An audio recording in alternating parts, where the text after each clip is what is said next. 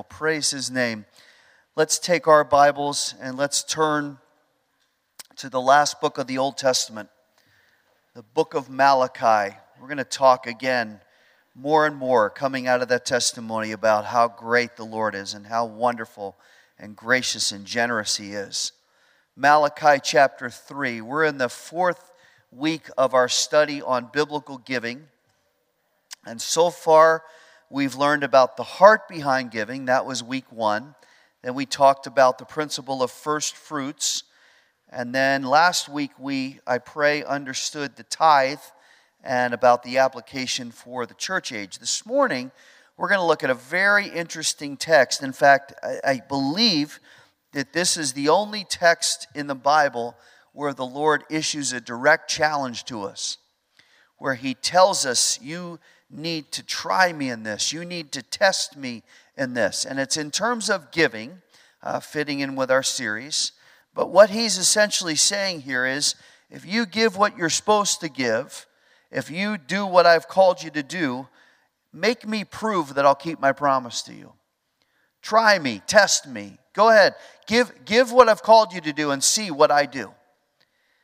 Now, that's a fascinating statement by the Lord, and it raises a lot of possibilities about the ways that He's willing to help us and the ways He's willing to provide for us. But it's very important that we understand that there are three prerequisites that precede His promise. There are three conditions that he says, before I will do this, you need to do this. And we'll look at those in a minute. It's important we see that because unfortunately, this passage, Malachi chapter 3, verses 8 to 12, uh, this passage has been misinterpreted, it's been misappropriated to support bad theology. And it's been misappropriated to support bad theology by people who argue that all, all God wants to do is give to us.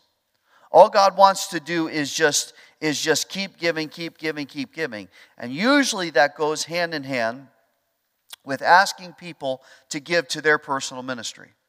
And a lot of times it's attached to, to what I would, uh, I guess, carefully call trinkets like prayer cloths and anointed water from the Jordan River and other little things that go along with that that are given out as kind of a prize that if you give this way and you give to this ministry, we'll give you something back. And, and we assure you that God will give to you materially.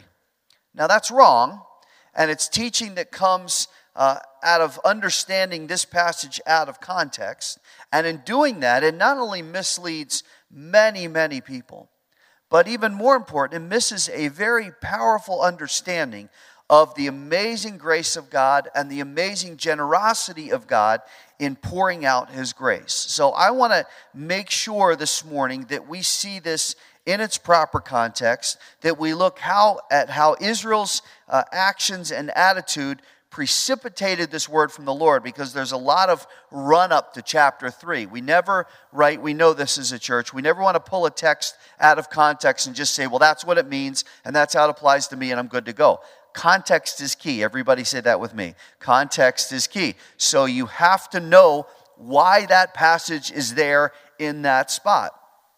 Well, when we study Malachi, and I read it four or five times this week, when you study it, everything that runs up to chapter 3 presents a very different picture of what's being said here in this text. Okay? So let's read the text itself, and then I'll give you the context and we'll develop this wonderful principle. Okay? Verse 8, chapter 3, Malachi. Will a man rob God? Yet you are robbing me. But you say, How have we robbed you? God answers, In tithes and offerings. You're cursed with a curse, for you're robbing me, the whole nation of you. Bring the whole tithe into the storehouse, so that there may be food in my house. And test me now in this, says the Lord of hosts, if I will not open up for you the windows of heaven and pour out for you a blessing until it overflows.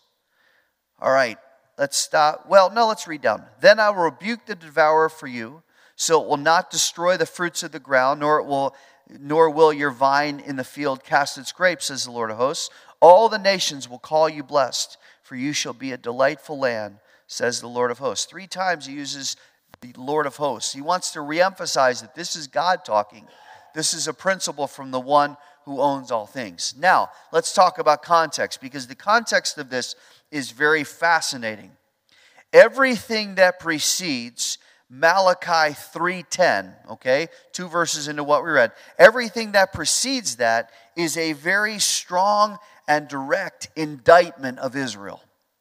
It's an indictment of their unfaithfulness and it's an indictment of their contemptuous uh, disregard for the Lord. They they're they're completely off track at this point. They're completely uh, just just rebellious in their hearts, stubborn, resistant, and, and proud and unfaithful.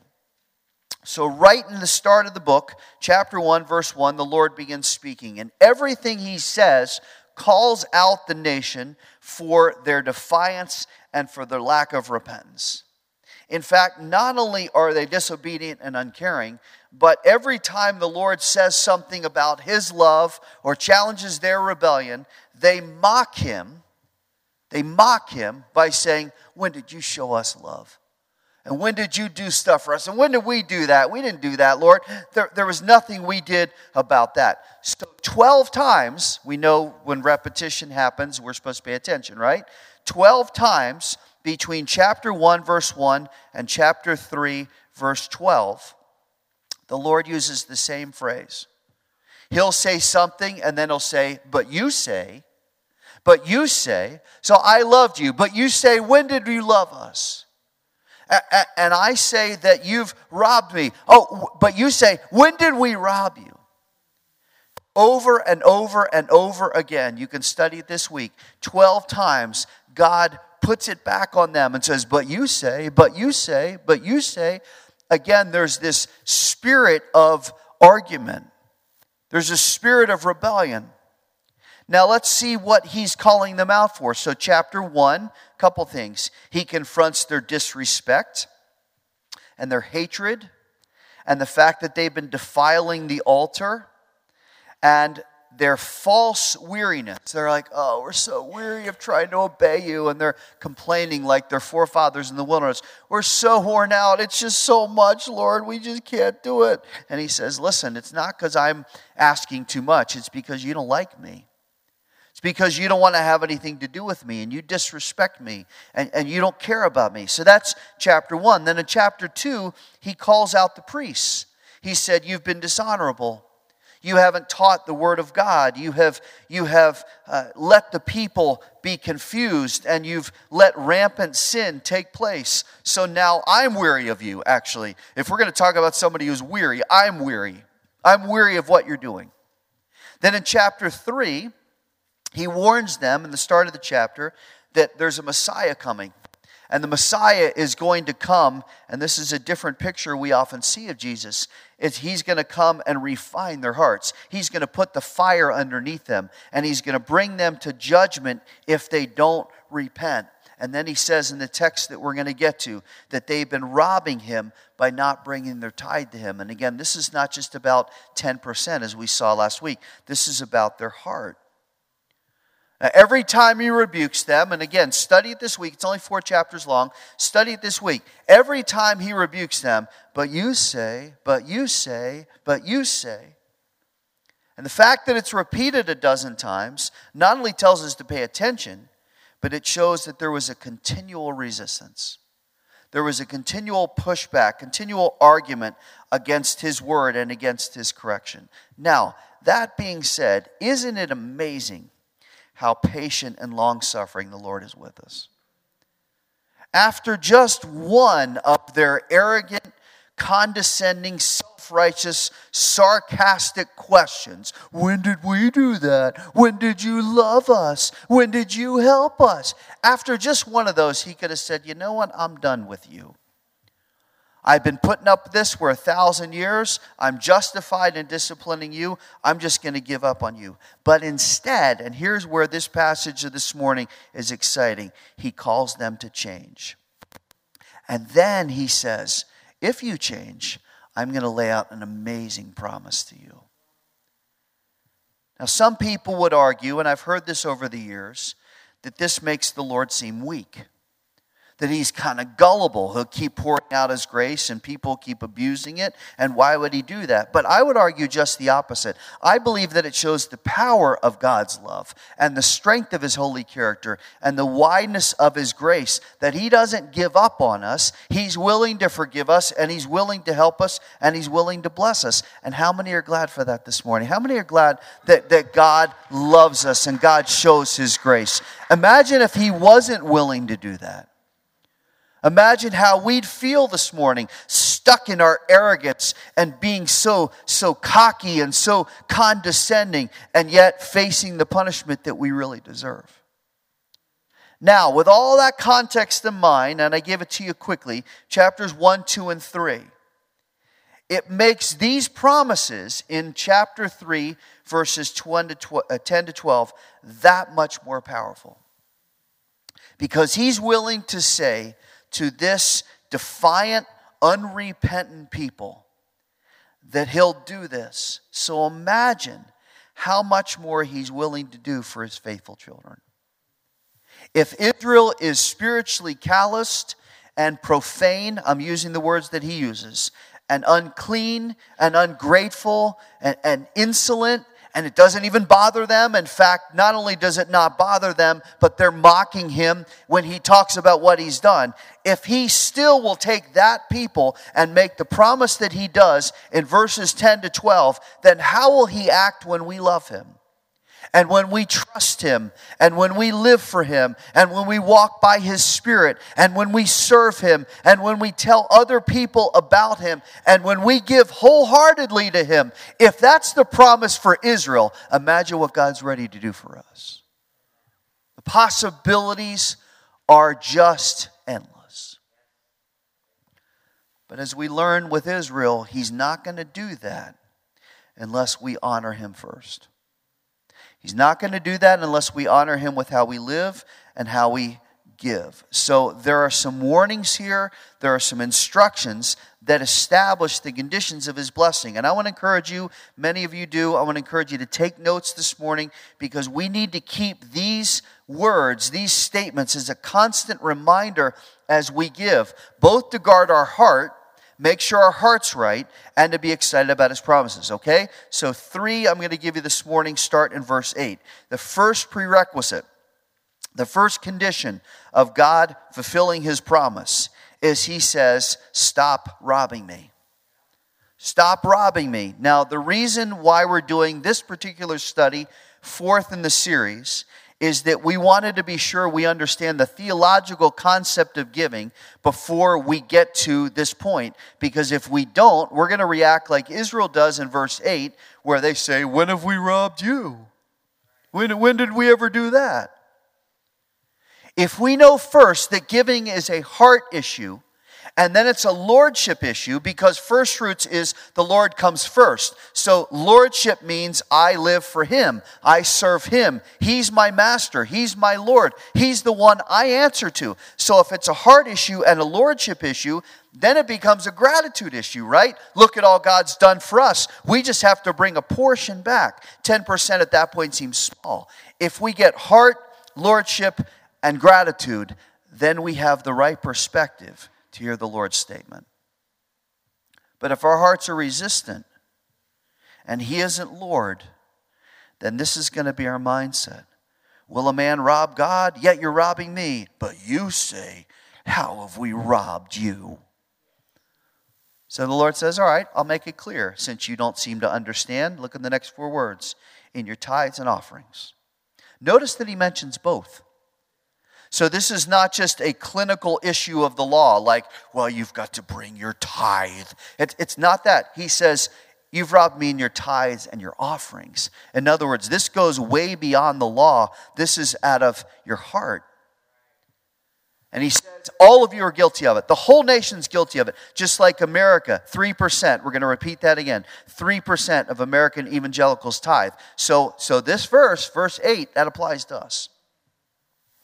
And since robbery involves taking something that belongs to someone else, and we know that the Lord owns all things and has given us all that we have, every good and perfect gift comes from where? Above, right? So, so if it's all the Lord's, and, and we are holding on to what he owns, then that's the robbery.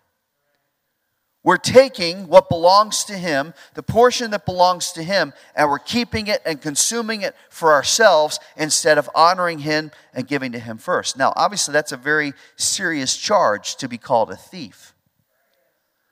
So, to be sure it's not true of us, we need to again examine the priority of our spending and the extent of our giving. And listen, there are going to be times when the Lord brings into our lives uh, situations that test our loyalty and test our faith, like he did. You remember in 1 Kings when Elijah goes to Zarephath and he finds the widow and he says, What's going on with you? And she says, I've got my last little bit of flour, my last little bit of oil, going to go make a cake. My son and I, we're going to eat it, we're going to die because there was a drought. Elijah says, You remember? Make one from me first. You're like, What? Make it for me first. Look, she's got a son. Like, and he says, Nope, here's the test. Show that you trust the Lord. I'm a man of God. I'm telling you, if you make a cake for me first, that oil and that flour will never stop. And what does she do? She makes the cake. And for years, she's able to have food. God at times calls us to re examine our giving and to make sure that we're not taking what's His first. Okay? So, first principle stop robbing me. Second prerequisite, he says in verse 10 bring the whole tithe into the storehouse. Now, the Lord emphasizes the tithe because that was the baseline expectation of the law, but the whole tithe actually went past 10%. There was the first fruits offering, and then the people were also supposed to give a second 10%, 10% to the Levites for their service in the tabernacle. And then every three years, they were supposed to give another 10% to the poor. So this was not just, well, we're going to make it to 10. This went into 20, some years 30%. And the Lord says the reason for this, look at it verse 10. He says, So there will be food in my house. Again, that refers to the supplies that were needed to make the tabernacle go and also the uh, support of the priests and their families. Now, this highlights one of the primary reasons why we gather on the first day of the week and why we take an offering here at church because the Lord is calling us to provide for the work of ministry and to provide for those that serve Him full time. Now, that becomes a little bit awkward because right now I'm the only employee. And yet, it's good for us, right, to be aware of this purpose because the Lord right now is calling this church to do more. In the next month, I'm going to be presenting some new vision ideas to the leadership and we're going to continue to work on this plan that we have for renovation and for future ministry and for future outreach. We've met a number of times with an architect. He's developed some really exciting concepts of how we can change the building and make it more secure for our kids and make it more clean and fresh and, and more effective for ministry. And you've already seen some of the changes that we've done, right? We plowed the garden, we cleared off that field, and we seeded that, and then we changed all the lights. It's brighter in here, right? You can actually see your Bible now. And the lobby doesn't feel like a cave. Now it's very bright and happy. We changed all the lighting out there. Now we need to do, uh, we're going to uh, change in the next month the, some of the furnaces and thermostats. So we're going to have equal heating and air throughout the whole building. Say, praise the Lord for that after we live through 30 degrees downtown. Now we've got to change flooring right away in the kids' rooms. We've got to change flooring in the lobby. We need to update the bathrooms, please. We need to change the sign, hopefully, in the next two weeks. And then we want to hire more staff and we want to expand our local outreach and we want to take mission trips and support mission. Now, all of that takes finances. And you guys have given faithfully. And the Lord has blessed us with, with disciplined spending and strong saving. And we hope that there's going to be uh, some giving from some friends outside the congregation. But the impetus for this falls on us. The impetus for this falls on our congregation. The question is how we respond. Do we see this as an opportunity to give faithfully to the Lord? Because if you look back at Malachi 3, in Israel, that wasn't happening. You're not bringing the whole tithe. And the Lord says, I know that you're only giving partially. You're withholding what I've commanded you. And, it, and the bottom line essentially is you're stealing from me. The New Testament parallel is Acts 5, right? Ananias and Sapphira. They bring, they sell some land and they bring it to the apostles and they say, We've brought uh, money from the sale of our land. Now, that would be fine, except they present it as this is everything we got from the sale of the land. But the Holy Spirit tells us that they withheld some intentionally, partially, uh, because they didn't want to give what they should have given. Now, it wasn't that what they gave was, wasn't generous, it was that they misrepresented it. So, again, come back to the question if the Jews were called to give 10% as a minimum, how can we possibly give less? After all that Jesus has done, how can we give less? So he says, verse 10, bring the whole tithe into the storehouse. Now, because the Lord's unbelievably gracious, and because he again wants our giving to be from the heart and not from uh, an obligation, he makes an amazing statement at the end of verse 10. And this is the third prerequisite. And I love this. Okay, this should excite us. The third prerequisite at the end of the verse 10 is test my word. I would add a second phrase there don't doubt me. Don't doubt me. Test my word. See, like everything else in our walk, giving is ultimately an issue of faith. Can I trust the Lord to provide what I need? Can I trust the Lord to continually provide if I give faithfully to Him? Will He bless me for putting Him first in everything? Will I be content if I deny myself and trust in Him and, and give sacrificially and bring the whole tithe to the storehouse and, and, and I'm not withholding? Will, will God actually work? Now, those are legitimate questions. And we wrestle with them in our humanity. So I don't want to marginalize them in any way. But listen, the Lord knows how we think, right? And, and Jesus is in all points acquainted with what we experience. So again, God pours out his love. Again, he pours out his mercy. Again, he pours out his grace. And he says to us this challenge at the end of verse 10. He says, Test me, try me, try it out. If you aren't sure whether I'll work, then, then, then try it. Show your faith in me and bring what I've called you to give and see what I do. Now, God isn't being sarcastic here. He's not taunting us. Well, try it, try it. No, that, that, we know the Lord better than that. He's saying, I'm calling you to trust my faithfulness. I'm calling you to trust my faithfulness. And this is not a contradiction of Matthew 4, where during his temptation, Jesus quotes Deuteronomy 8, and he says, You're not to tempt the Lord, you're not to put the Lord to a test. That was a reference to, to Exodus 17, which was an incident at a place called Massah and Meribah, where Israel murmured and complained against the Lord and said, God doesn't help us and God doesn't provide for us. And Moses, we need water. We're thirsty. And why won't God help us? And we should go back to Egypt. And finally, God said to Moses, Strike that rock over there and bring some water and show them that I'm faithful. So God says to them, Be careful. Don't, don't operate out of a lack of faith. Don't operate out of a rebellious spirit and out of fear. Don't, don't resist trusting me and rejecting me. That, that's not what he's talking about here in Malachi 3.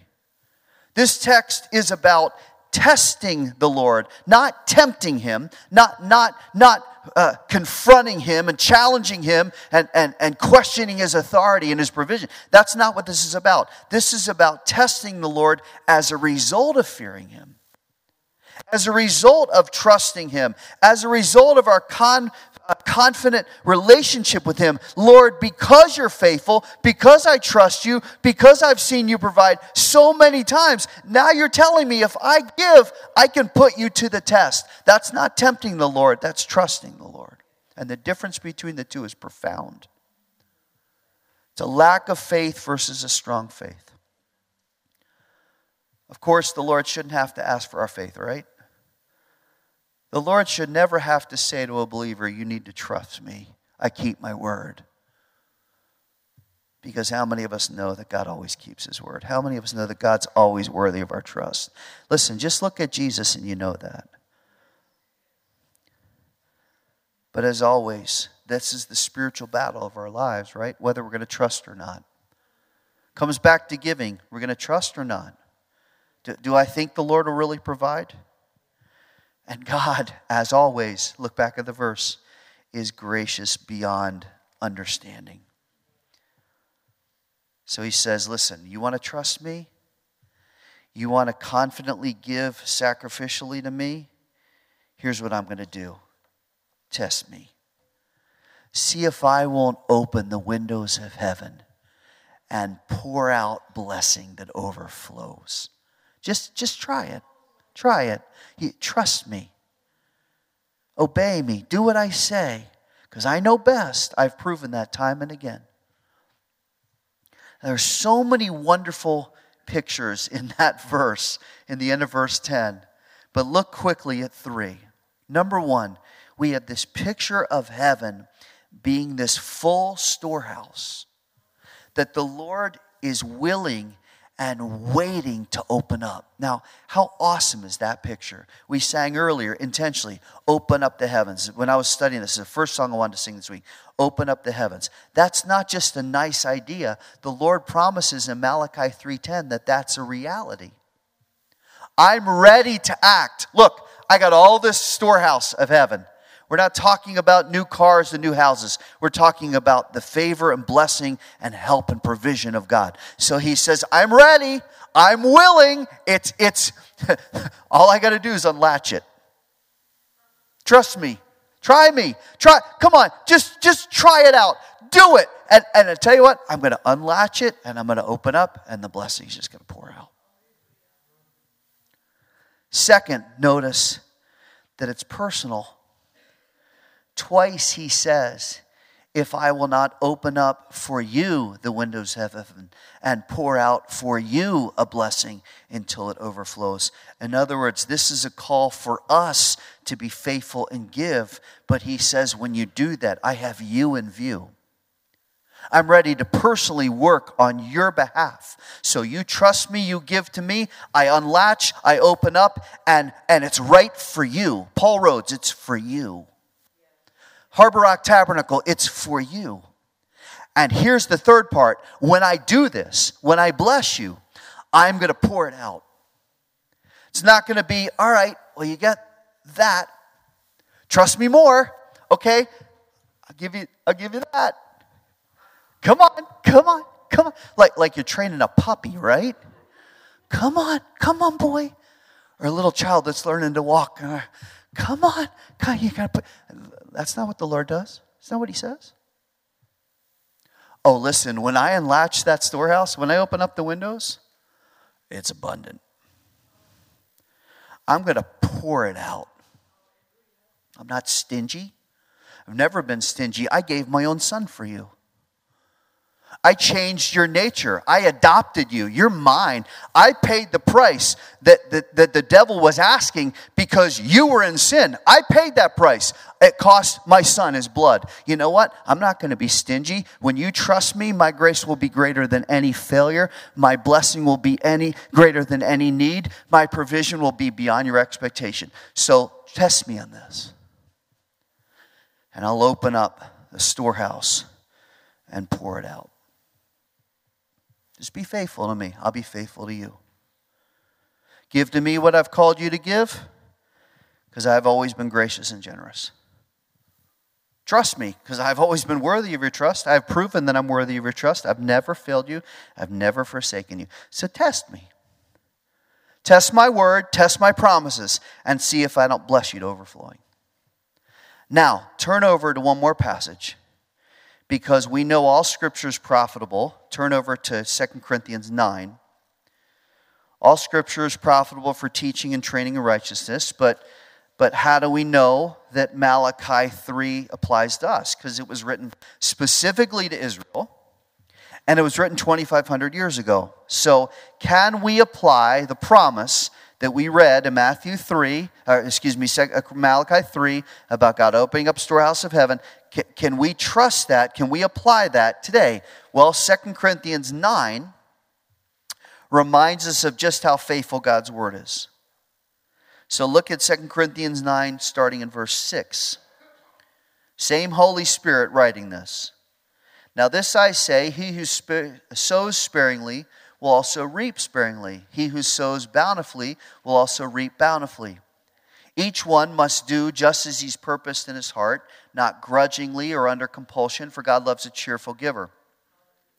Oh, look at verse 8. You're going to like this one. God is able to make all grace abound to you, so that always having all sufficiency in everything, you may have an abundance for every good deed. As it's written, He scattered abroad, He gave to the poor, His righteousness endures forever. Now, He who supplies seed to the sower and bread for food will supply and multiply your seed for sowing and increase the harvest of your righteousness. You will be enriched in everything for all liberality, who through us, which through us is producing thanksgiving to God. What does that mean? Well, the message is very, very clear. Verse 6 You sow little, you reap little. You sow a lot, you reap a lot. There's no subjectivity, there's no nuance. It is a direct correlation. You sow a little, you reap a little, you sow a lot, you reap a lot. And then, not to be redundant, but verse 7 tells us that this is an attitude of the heart that God loves a cheerful giver. He loves when we give out of our love and respect and gratitude. And then we have this awesome promise in verse 8 that sounds a lot like Malachi 3.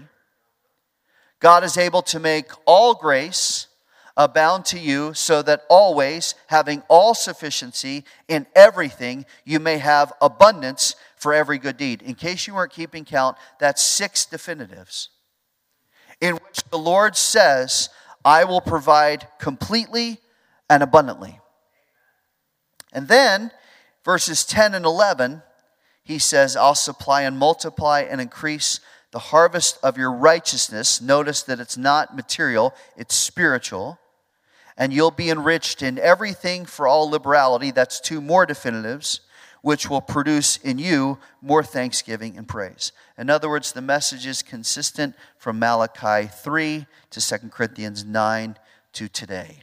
When you trust the Lord, when you give generously, God will abundantly bless. Now, that does not always mean material reward. It does not mean everything will be easy. Penny's testimony echoed that. It's not all, I forget what she said, puppies and rainbows. Good name for an autobiography. It's not always easy, but when we give generously to the Lord, you never regret it, right? You never regret it. So I want to present an opportunity for us to test the Lord because He tells us to, and He tells us to, to, that He'll keep His word. I read another church, and I think a number of churches in this did a 90 day tithing challenge. In the next 90 days, three months starting today, commit to giving at least 10% of your income to the Lord. And at the end of 90 days, see if God's blessed you the way He said He would. Now, this is His word. This is not my clever little challenge. This is what He tells us to do. It's not an attempt to be manipulative or cute or clever or anything like that. We're, we're simply doing what the Lord's called us to do. Now, now, if we do that, it doesn't guarantee we're going to get a raise or get a new car or that all the bills will go away because that would be misguided, right? That would be the wrong focus. Well, I'm going to give, so God will take away all my debt and I'll get that car I need and, and, and, and I'm going to work it. I'm going to work the situation. That's not what this is about. Give to me, test me, and see if I not only will not provide, but I'm going to unlatch and open up and pour out blessing on you. Maybe material, maybe spiritual, maybe emotional, I don't know, maybe relational, but, but I'm going to do it. Sounds good, right? Let's give the Lord an opportunity to again prove his mercy. Not that he needs to, but he says, I'll do this. Test me, try me. Praise the Lord. Let's ask him to help us.